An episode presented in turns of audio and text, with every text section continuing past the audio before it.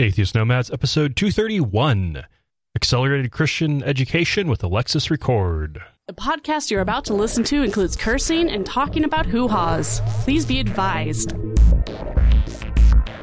Welcome to another episode of Atheist Nomads. I am Dustin, and Lauren and I are still on parental leave. This interview is recorded on November 17 and is being released uh, today. We will be back in January with fresh news episodes, getting back to the normal routine for the release on January 9. So look forward to that. And if you want some updates on the baby, uh, go ahead and feel free to take a look at the Facebook page, facebook.com slash atheist nomads. And now, after a quick message from our sponsors, we'll have the interview. Atheist Nomads is proudly brought to you by Archway Hosting. Check out their low price, full featured hosting solutions at archwayhosting.com. That's A R C H W A Y hosting.com. We're also brought to you by listeners just like you. You can find out how you can become a patron at patreon.com slash atheist nomads. That's P A T R E O N dot com slash atheist nomads. And joining me now is Alexis Record. She lives in San Diego, has two special needs children, writes to uh, for for multiple blogs and is on the board of the San Diego Sunday Assembly. Alexis, welcome to Atheist Nomads. Hi, thanks for having me. so let's uh, let's start off with um, well, actually, you came highly highly recommended by Karen Garst. Uh, uh, enough so that she did a email introduction. Yes, I'm. I'm still hoping she will adopt me. It hasn't happened yet. yes, I'm I'm one of her authors. Um, she me for her blog, and so I'm in. I wasn't in her first book, but I contributed the third chapter to her upcoming book next year, "The Women v. Religion." Okay, so with with your story, um, because you've got a, a, interesting thing of uh, you were educated through the infamous uh, accelerated Christian education. Yes. Infamous is the perfect word. Yes. ACE. Uh, from I entered ACE in, I was a second grader. I had been through two weeks of second grade, but I was put in the school in the preschool learning to read program. And I think it was like a dual reason, partly because they thought I should just start over. Like my education was a wash. It was in a public school up to that point, kindergarten and first grade. And partly they thought if a curriculum is inundated with enough God talk and Bible verses, I would be smarter. So I went, I had to catch up to my grade level. And then I was in that curriculum, oh God, till I graduated high school. I'm using quote, air quotations at graduated and high school um, because it was a, it's a horrible education. It's failed every academic study ever done, even the ones headed by religious folk, um, and it's it's terrible. Like some of the the science stuff is like just outright lies, but some of the English, like the way they teach grammar, is not really backed by educational standards, and it's it, it's pretty horrible. So it is. I'm thankful that I can talk the English goodness, and uh, and I'm hoping. I I was talking about maybe taking like a chemistry class in at my local college, just because I've never learned chemistry in my life, mm-hmm. and I've ne- there's like big giant gaps in my education that I could kind of skim over, which is what happens when you do 11 years in accelerated Christian education and then you transfer to San Diego Christian College and graduate with an interdisciplinary major in psychology and biblical studies. And I did the biblical studies because that's like what I knew. Mm-hmm. I could mm-hmm. breeze through those classes. They were super easy. And then psychology psychology actually learned some some good nuggets, but I had to take a uh, a courtship, marriage, and family class where I learned that I was a secondary citizen and sh- should submit to my husband. So it's not like Oh, it's not like all the psychology courses were backed by like, you know, science or it's just mostly backed by the one book right. that they all okay. liked. Yeah, and I had took a creationism class there. So so yeah, I'm I am the stupidest person you've probably had on this show, even though I graduated valedictorian of my college. well, okay. So one of the things that's worth, um, that I think would be kind of fun to explore because I went through Adventist education, uh, Mhm. went to, to Adventist schools from third grade on, and there definitely seems to be kind of a hierarchy in in how bullshit is it. Um, hmm and and just like the, the quality of, the, of education you get with on you know on one end you've got the um, ridiculous east coast super expensive private schools that are amazing and wonderful in every possible way then you have your public schools and then you have real private schools the normal private schools which start out Right. crappy and move all the way down to shitty Yeah, yeah. And I mean, I think it's a worse problem, or it could be in the U.S. because accelerated Christian education was uh, came out of Texas, and and there was no oversight. Like in the U.K., they have Ofsted, you know, it- at least going into these schools and like looking them over and passing them too easily and not really being critical. But at least there was something. Uh, no, no one ever came to our school and said, you know, are you beating the children a lot? Should you be beating the children a Mm. lot? Uh, do they know what, you know, are they up to peer level in social studies? You know, right I was like one of those kids on the videos where they say, you know, what's five times four? And the, the girl doesn't know it, but they say, how did the world start? And oh, God created light. I was that kid. Okay. Well, and you know, and I went to Adventist schools where the main p- focus of it is to uh, prepare people to go to college so they can become doctors or missionaries. hmm But either way, well-educated doctors or or missionaries. And so you, there was that benefit, but there was also the fact that it was in Oregon. Oregon has one of the strictest, some of the strictest educational standards in that you have to follow the standards. Period Right. high school, we had to use the official state sanctioned biology textbook, even though the teacher skipped the chapter on evolution. There was no Wow. choice. We had to use that book. And we had to do annual uh, standardized testing to demonstrate that we were actually progressing and we're learning. And if we weren't doing well in those, the uh, local school district would have been able to shut us down. Wow. Go Oregon. homeschool students also would have to come in and go through uh, the standardized testing. So we'd have Adventist homeschool students coming in um, to the school to do the testing, so they could demonstrate to the the school district that they should still qualify to be homeschooled, that they are actually learning. So I so I do have some. Once um, I hit high school age, ninth grade, my local church where we're doing ACE out of kind of imploded. There was a scandal and some rumors, and the church kind of shut down, and the students kind of scattered.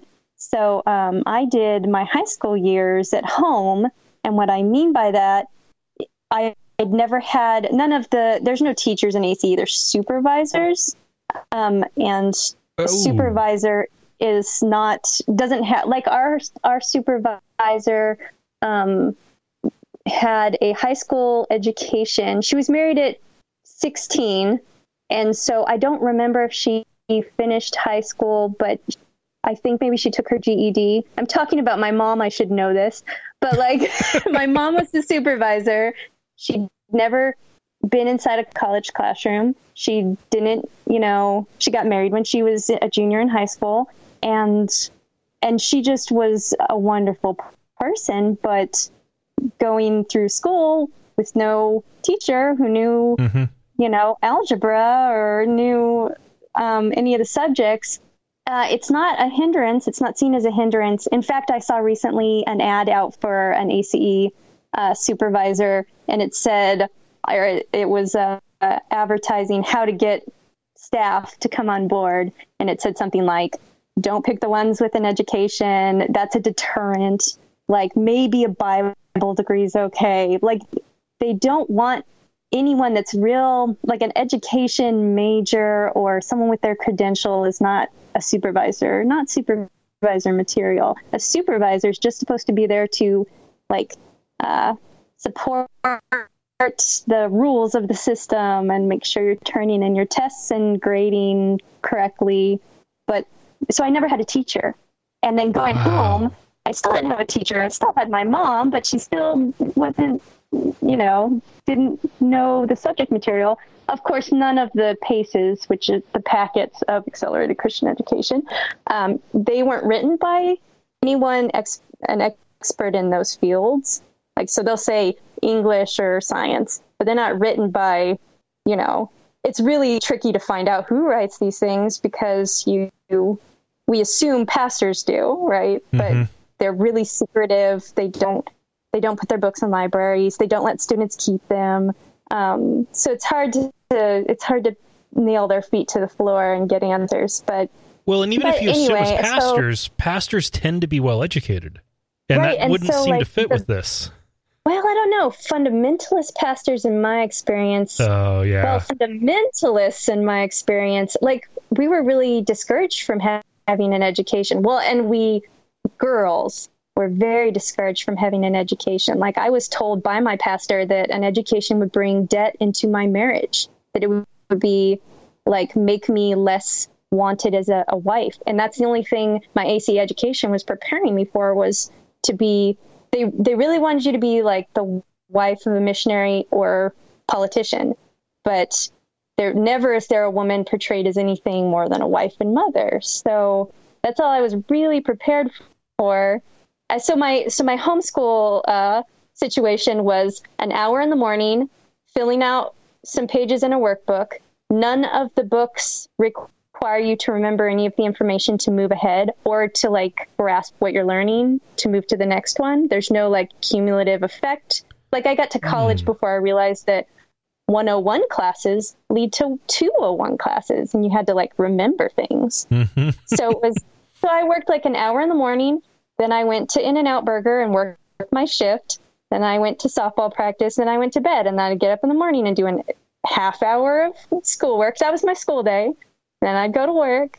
And so, so when I graduated, I had just filled out enough of the dumb paces that I could move on, but I could not keep up in conversations about literature because I never read any books except for like the Bible or Foxe's Book of Martyrs. No one my age was talking about Foxe's Book of Martyrs or Pilgrim's Progress or, mm-hmm. you know, James. They were talking about high school stuff. So, like, I read my first Shakespeare play in college and and and just loved it. Learned for the first time. Oh, oh, I love learning. I really love learning. It was at little community college, and I just soaked it all up. I I sat down at a real desk and I heard a lecture for the first time, and I just had eyes as big as dinner plates, and I just sat in the front row. And then I realized other people were taking notes, and I was like, "Oh no!" I'd never taken a note before. I'd never heard a lecture. I'd never really learned about history that wasn't like just inundated with scriptural references, um, which no one was impressed with all the Bible I'd memorized, and because they really pushed Bible memory. I had memorized six entire books of the Bible by the time I was 12, and then another thousand or so verses after that. Oh, wow. And so, but that's all I could do. I was a one trick pony. And, and then I found a nice Christian college, and I could put all that wonderful information to any use and and and now I am fully prepared to benefit my church community. Uh-huh. At least a Sunday assembly took me, so I could do some good. So how did you escape that?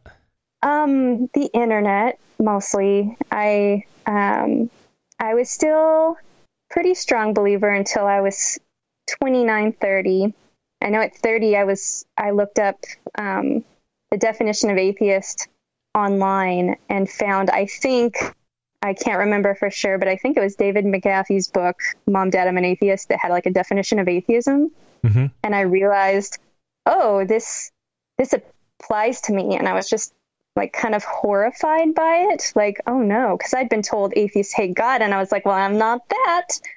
Um, so I could avoid the A word.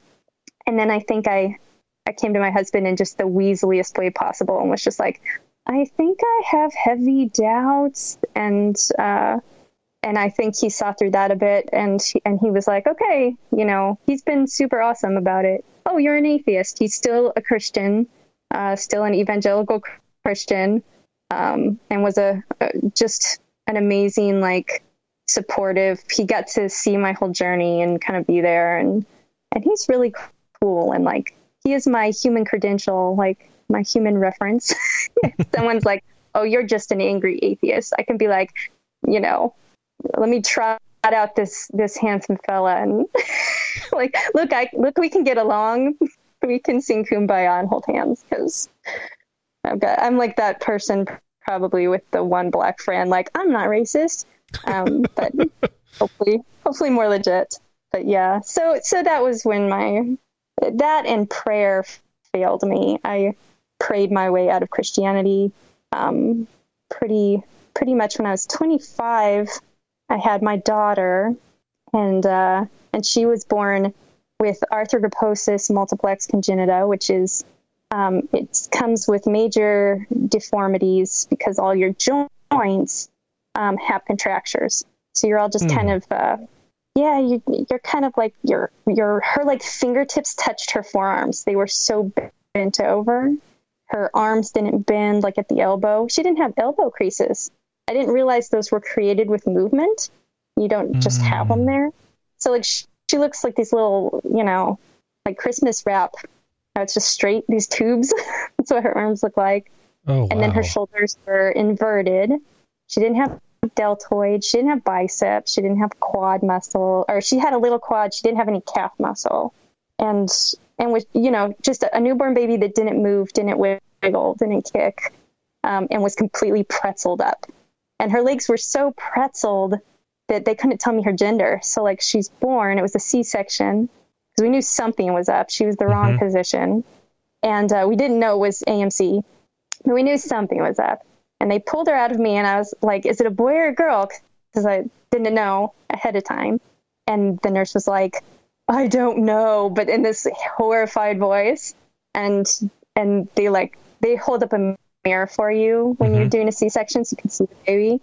And they like took it away and then they all huddled. And i was like terrified. Um, and then they they showed me my baby for like a second and then like left with her for five hours. And then finally brought her back all swaddled up so I couldn't see like because arthrogryposis is worse at birth. And then you you know you can stretch those joints out and get a little more range of motion and have them in a better position but at birth they're just like like a paper that's been crumpled mm-hmm. up in mm-hmm. your hand so they hit her in this swaddle and and uh and it was hard to like unswaddle her for the first time but um and it, almost impossible to change diapers um, but she didn't have any like major concerns, just arms and legs that were very different. Hmm. And that was, I had always prayed. I'd prayed like every day. Um, Was a pretty devout believer, but I prayed for this baby and prayed she would walk because the day after she was born, um, doctor, the doctor came in and, you know, diagnosed her and told us it was rare. And we asked, will she ever walk? And we kind of looked at her legs. She's the, the kind of, she, there's 400 types of arthrogryposis. She has um, amyoplasia, which it, a no mya muscle plasia growth. So no muscle growth. And, and she was a classic amyoplasia baby. And myoplasia kids in, in his experience at the time just didn't walk. And we had five pediatric orthopedic doctors kind of tell us just get her comfortable in a wheelchair. Um, so like at the time he he wasn't really encouraging, and we just bawled and bawled and prayed and prayed and prayed, and um, and so I kept like prayer journals and I mean it was like the first test of prayer. This is when I learned that um, prayer never brought back amputees, and she's not an amputee, but there's muscle that's not there mm-hmm. it'd be like it's not her limb that's not there. But if you had ultrasound vision, you could look in there and see, you know, oh, she's missing a bicep. So when a faith healer approached us when she was a baby and like declared her fully healed, we laughed mm-hmm. and we mm-hmm. were just like, oh, and that kind of got me thinking, no, if God never grows back limbs, he never grows back just whole systems that are missing. Like if you're born without a kidney, you wouldn't expect God to pop one in magically. And I realized people's prayers changed once they learned her diagnosis, and they changed more once they learned her, you know, progress. And they just kind of kept changing until they they were, you know, uh, wishy-washy enough just to match the natural physics of things. They they didn't change anything. And I was always a believer that prayer changed things, that intercessory prayer worked. And the biggest study ever done, the millions of dollars put into already, that question had already been asked and answered in the biggest study of its kind the year before she was born. But of course, I didn't really have an education, so I didn't look at that stuff. but I didn't even know where to begin. I didn't even know what about my education, like what was false, what was faith, because faith and fact were just so mixed all the time. So finding out that intercessory prayer, not meditative prayer, that, that can cause good brain waves, like good music can. But like intercessory prayer is bunk, right? It, it's mm-hmm. shown not to work in studies. It didn't work out in real life. I went back to my prayer journals and they were just so normal and natural. Everything worked out the way it was going to work out. So prayer failed. So now I'm like, okay, I have to readjust my belief based on like evidence. So that was like, you know, that's the first domino. It's it's all going to fall after that. And then it, it took a, a few years and I tried a, I tried the um, emergent church and I just wanted I just wanted a happy feel good faith mm-hmm. that encouraged me to do good stuff, but I wanted it based in reality and that just seemed too much to ask of Christianity, at least based on the Bible, which I like to point out to very progressive Christians is the only charter document for Christianity.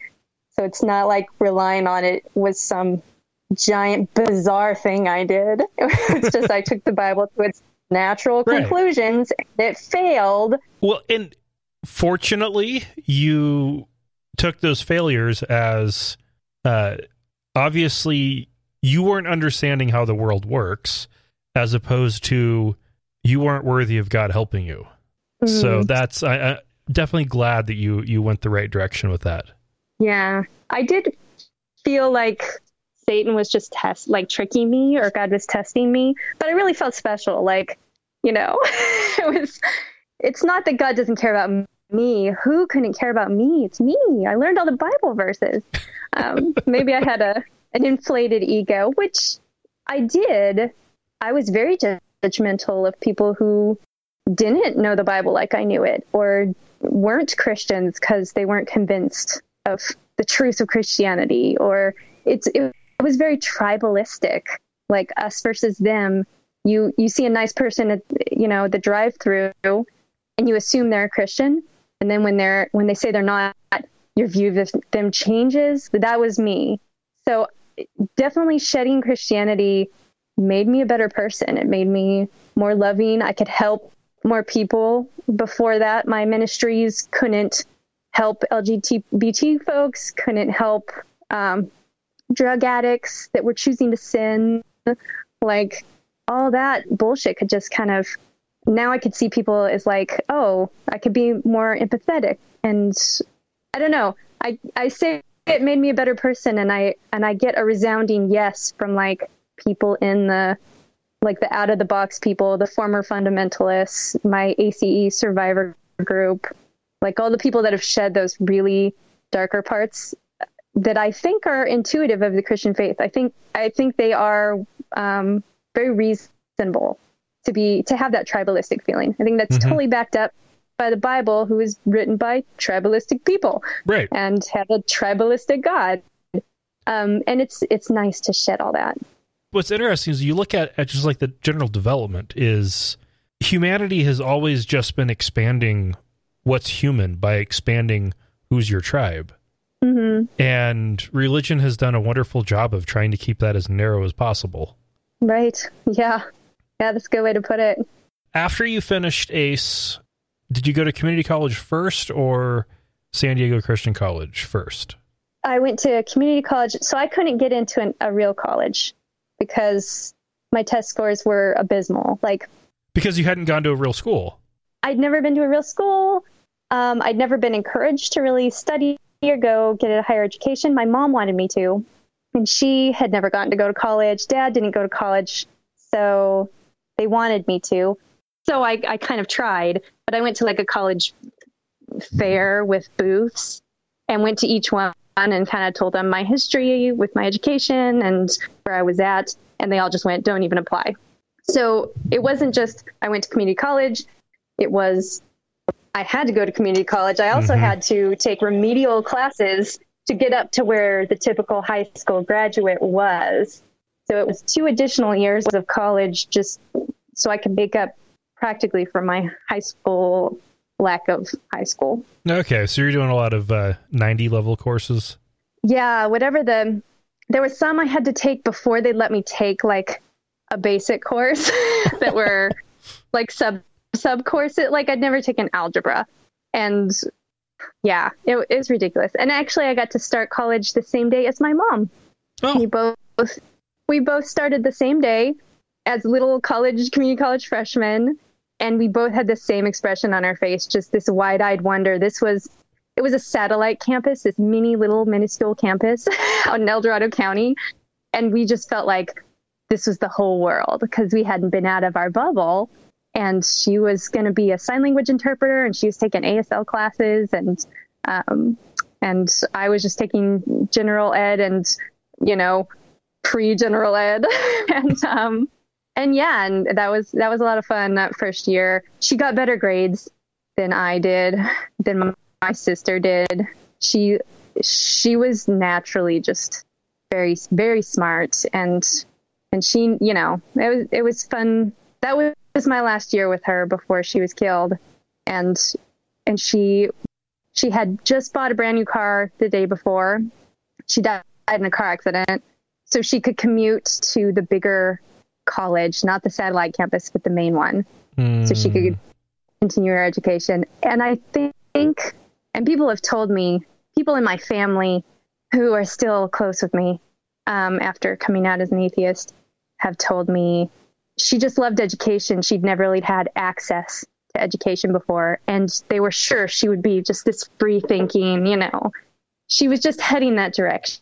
And I, that Mhm. makes me feel good, even though it might be a lie. It might be just to make me feel better. Because sometimes I worry, like, would mom hate me now? Would she not be speaking to me like, like some members of my family? Would she be doing prayer circles behind my back like the rest of them?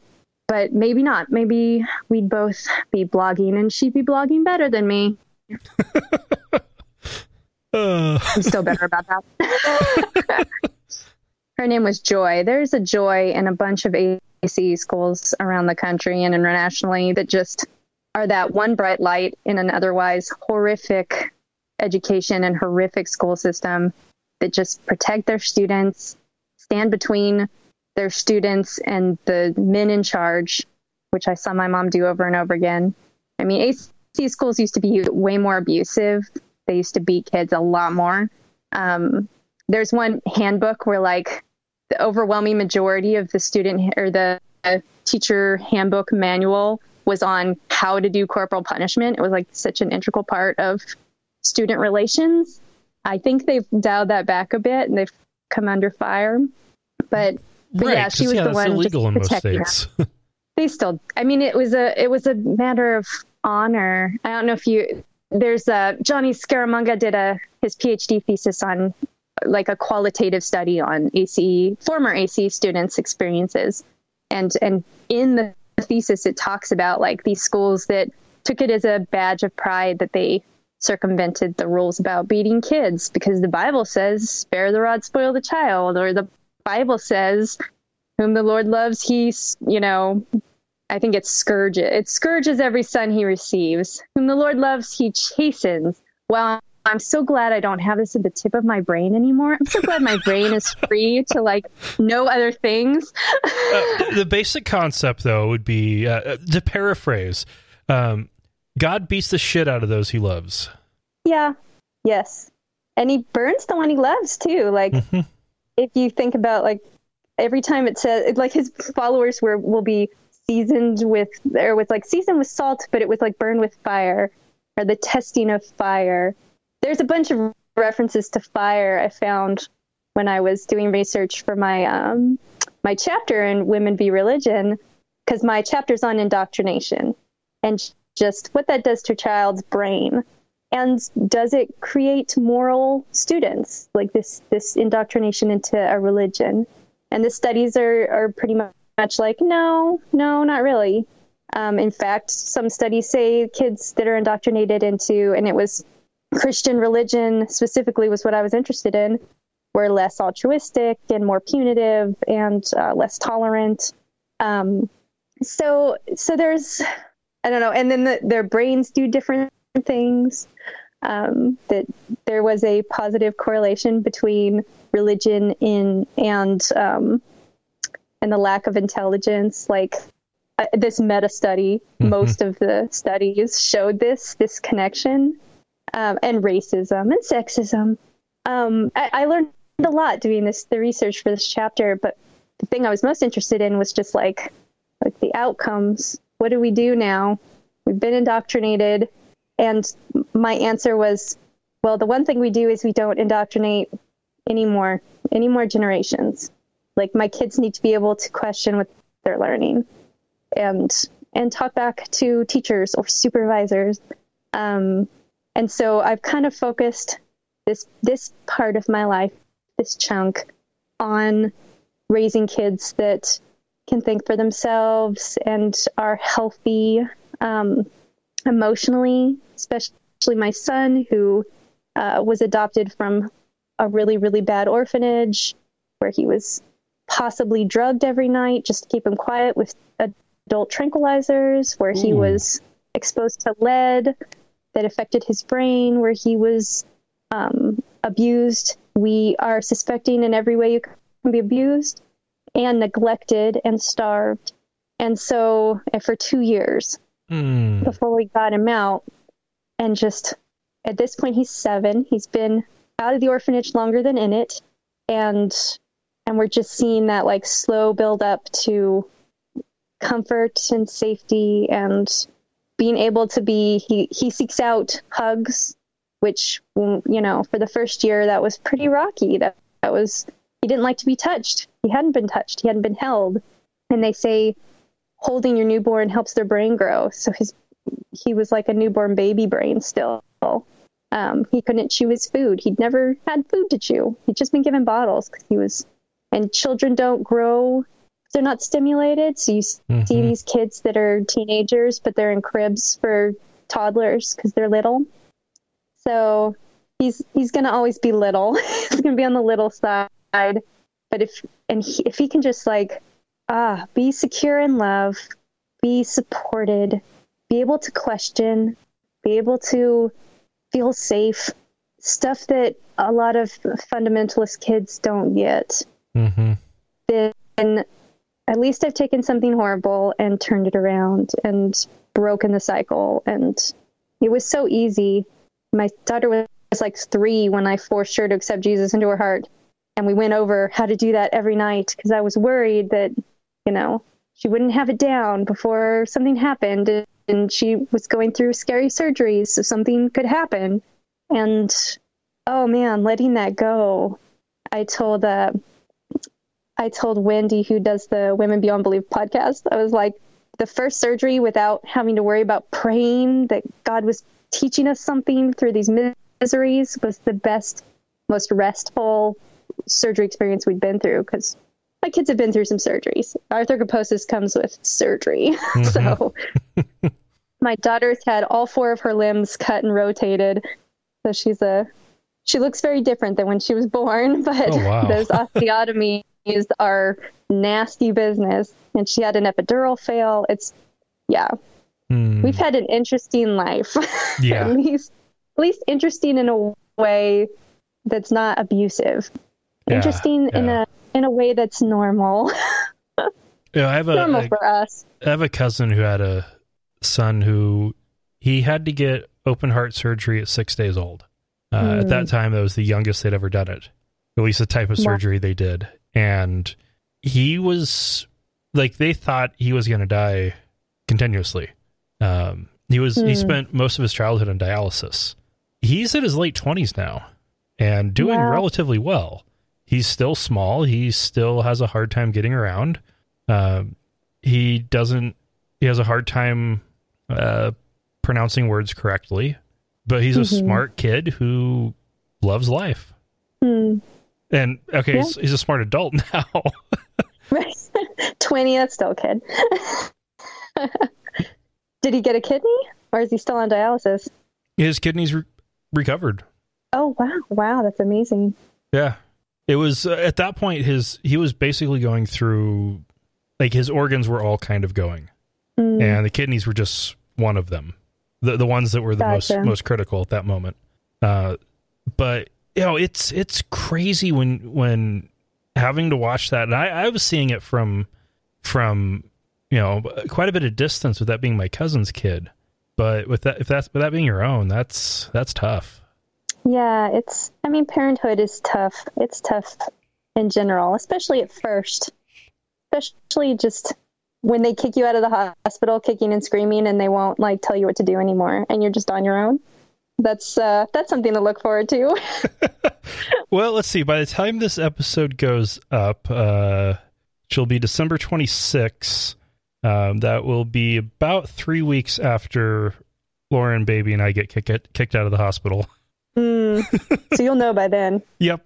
You'll be in the trenches of breastfeeding and uh, sleepless nights and Yep. I miss it. It's dumb. I miss it. I I was a foster parent after my son's adoption because I got him at two, but he was still kind of a baby. But I thought, man, I would love. You forget. It's it's really hard, and then you forget. And you're dumb. Humans are dumb, and they forget, and they see, oh, babies are cute. I want another one. So we became foster parents, and of course the the first kid we got was like nine. so like that, I never got the baby. I got the nine year old, and, and she came in a wheelchair. So we had three wheelchairs, and like when I would go out, people would like strangers would pay for our meal.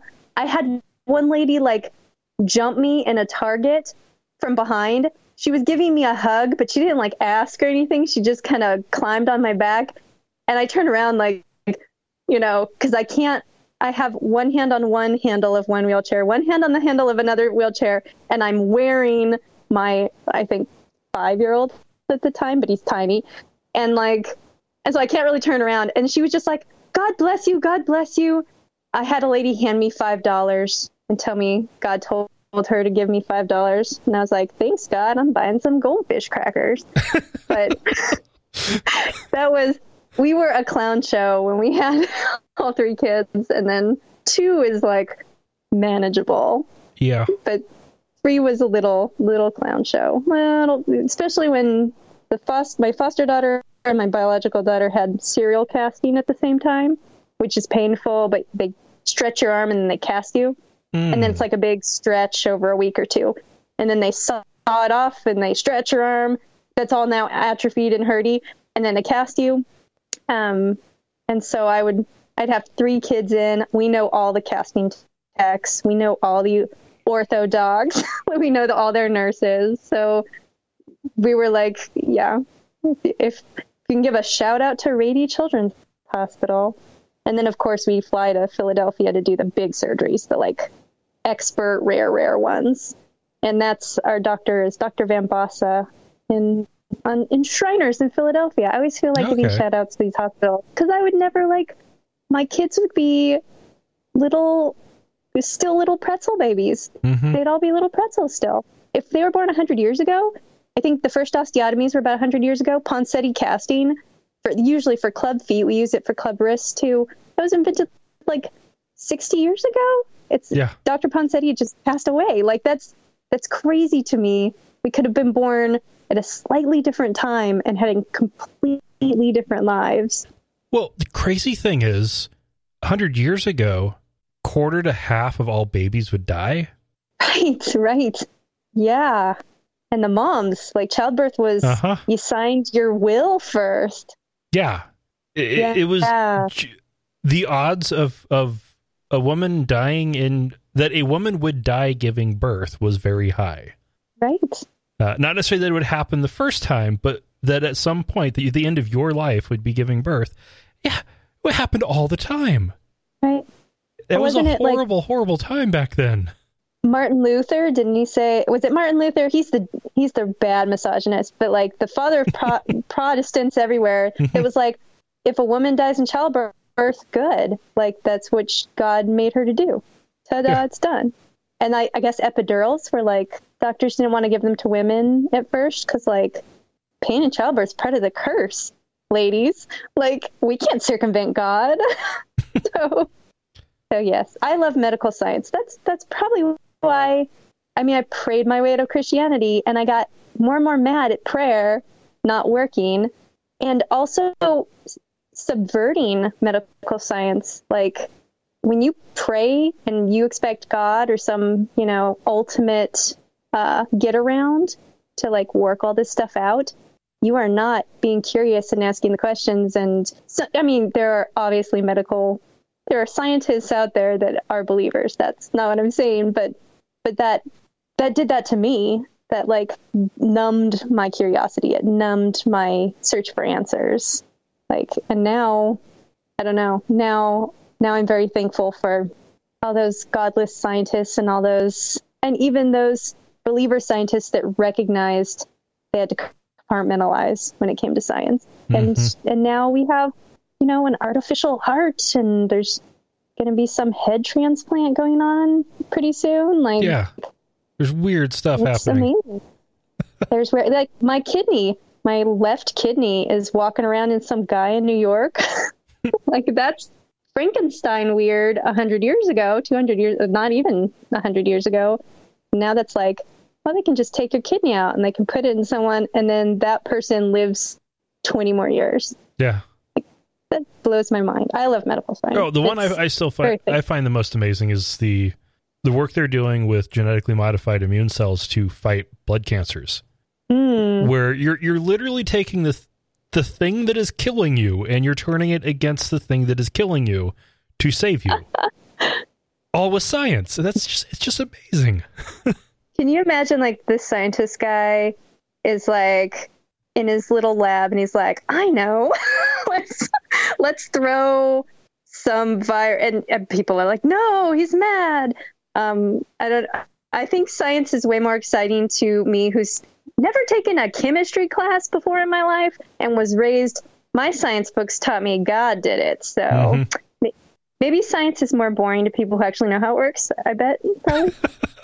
I, I think there's this there's there's a happy middle ground where you know enough to be able to understand the the importance and the awesomeness of what's happening, but you don't know enough that you can see around the curtain.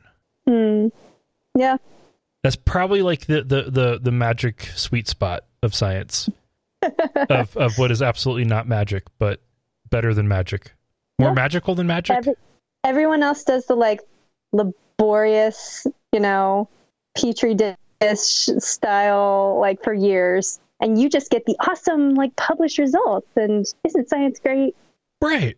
Well, and not even just a published result, but they they even write the the abstracts that are almost readable to normal people.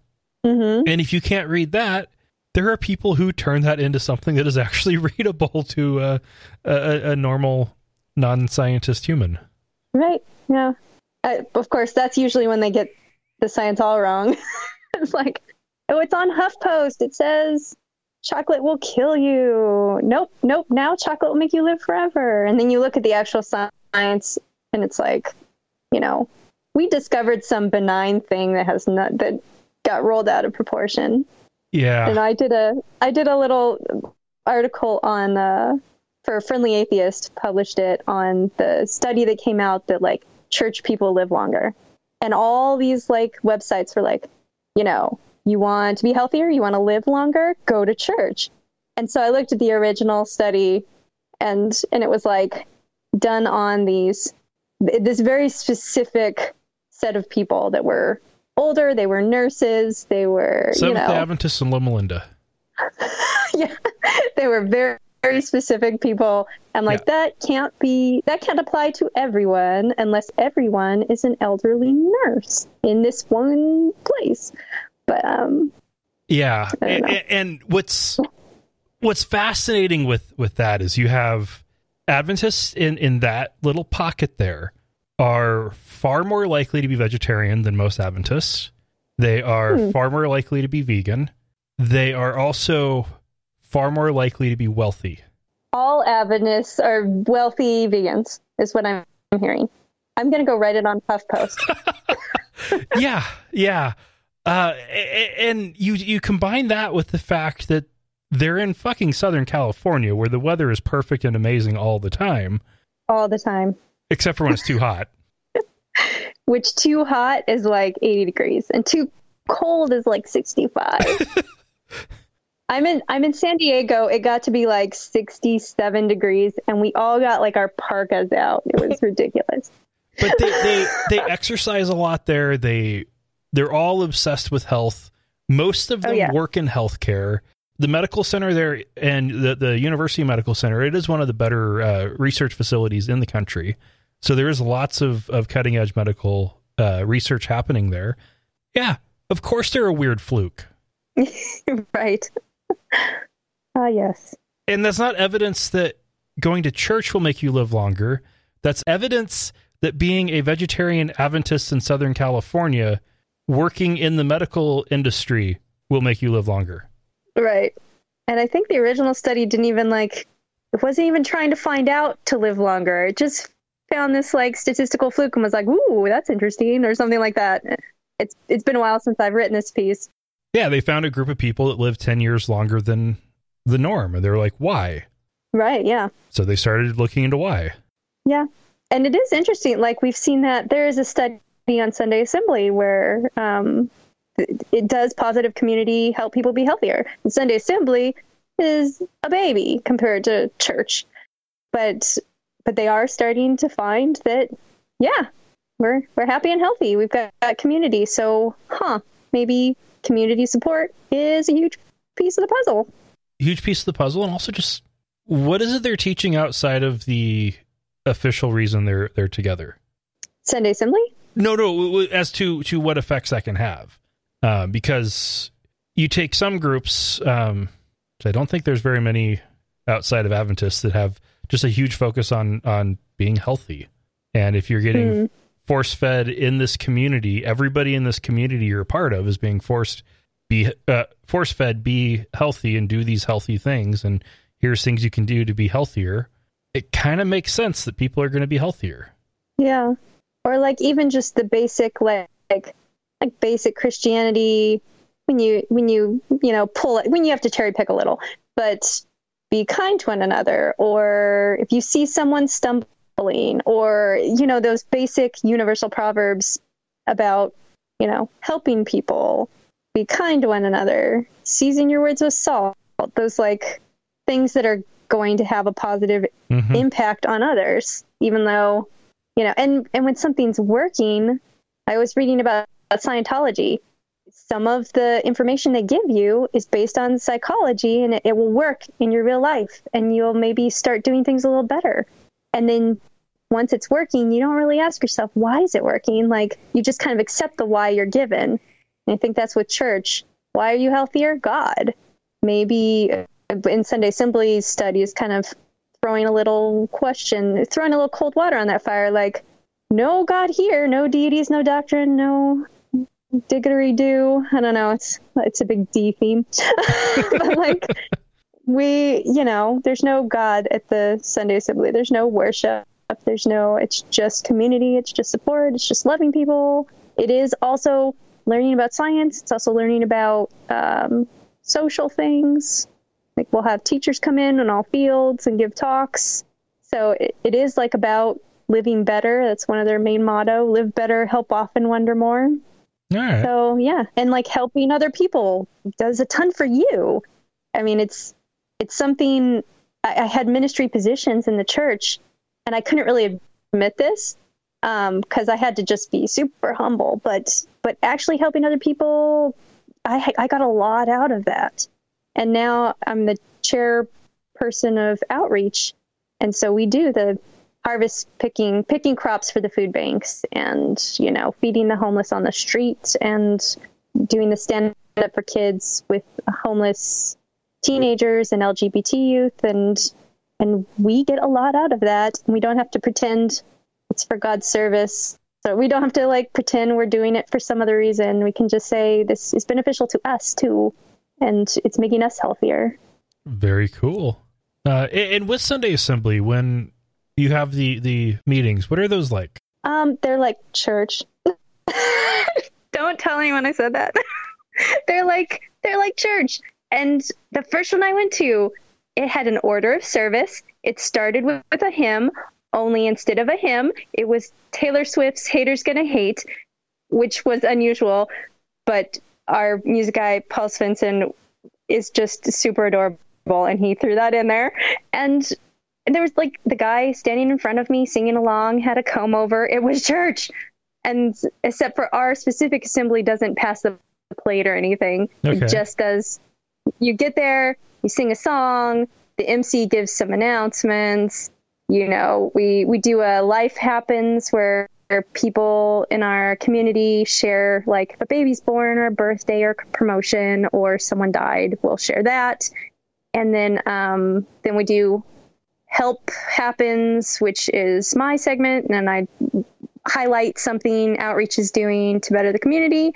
Uh, then we have a speaker who's usually a scientist, sometimes a college professor at a local college, and then we do an MC address, a moment of silence, which weirded me out the first time, and then we eat little like snacky cake food and drink coffee. I, I mean, how is this not church? um, I think Sanderson even said like he goes to church to get ideas and brings them back. So Well, it, it sounds like you you. yeah, but I've never been to UU. I've heard that there's more of a, a, a spiritual aspect to that. There's like a a deity involved, even if like it's very broad, and we have none of that. For you, it's it's any or all or no, no gods. Um, Mm-hmm. It's kind of a, a, I guess, choose your own adventure of religion. Yeah, type and we model. have, have UU people that come to us because we're only once a month, so they'll do the other one three. T- we even have like believers that go to church Hmm. uh, the other three weeks, like my husband, and then he'll come to Sunday assembly because we're not anti-church, we're not anti-religion. We're ju- our our MC Stephen would say we're a vegan buffet. Like, come eat some vegan food. You know, we're not gonna offer meat only in this case we're going to offer all the good things but not god and if you, you bring a ton of meat to the vegan food we might ask you to leave like, it, it might be a little too much don't don't throw meat in our face just come enjoy the the like common denominator we all have the basic bedrock of of community All and right. Yeah. Okay, I, I do have to go on a tangent on the the or a little uh, yeah tangent. I'm gonna stick with that uh, on uh, the the whole vegan thing and bringing meat to a vegan party. Um, my brother did that once. Uh, he was in a he was in a band called Vegan Killing Machine, and they were doing a show uh, out of town, and got invited by people who went to the show to a party, and they show up and they brought meat, like they brought I think like brought a ham or something, and they show on up on purpose or like they just didn't know? The tongue-in-cheek point of the name was a killing machine to kill vegans not oh a my vegan goodness doing the killing and they get there and everybody there is vegan oh my goodness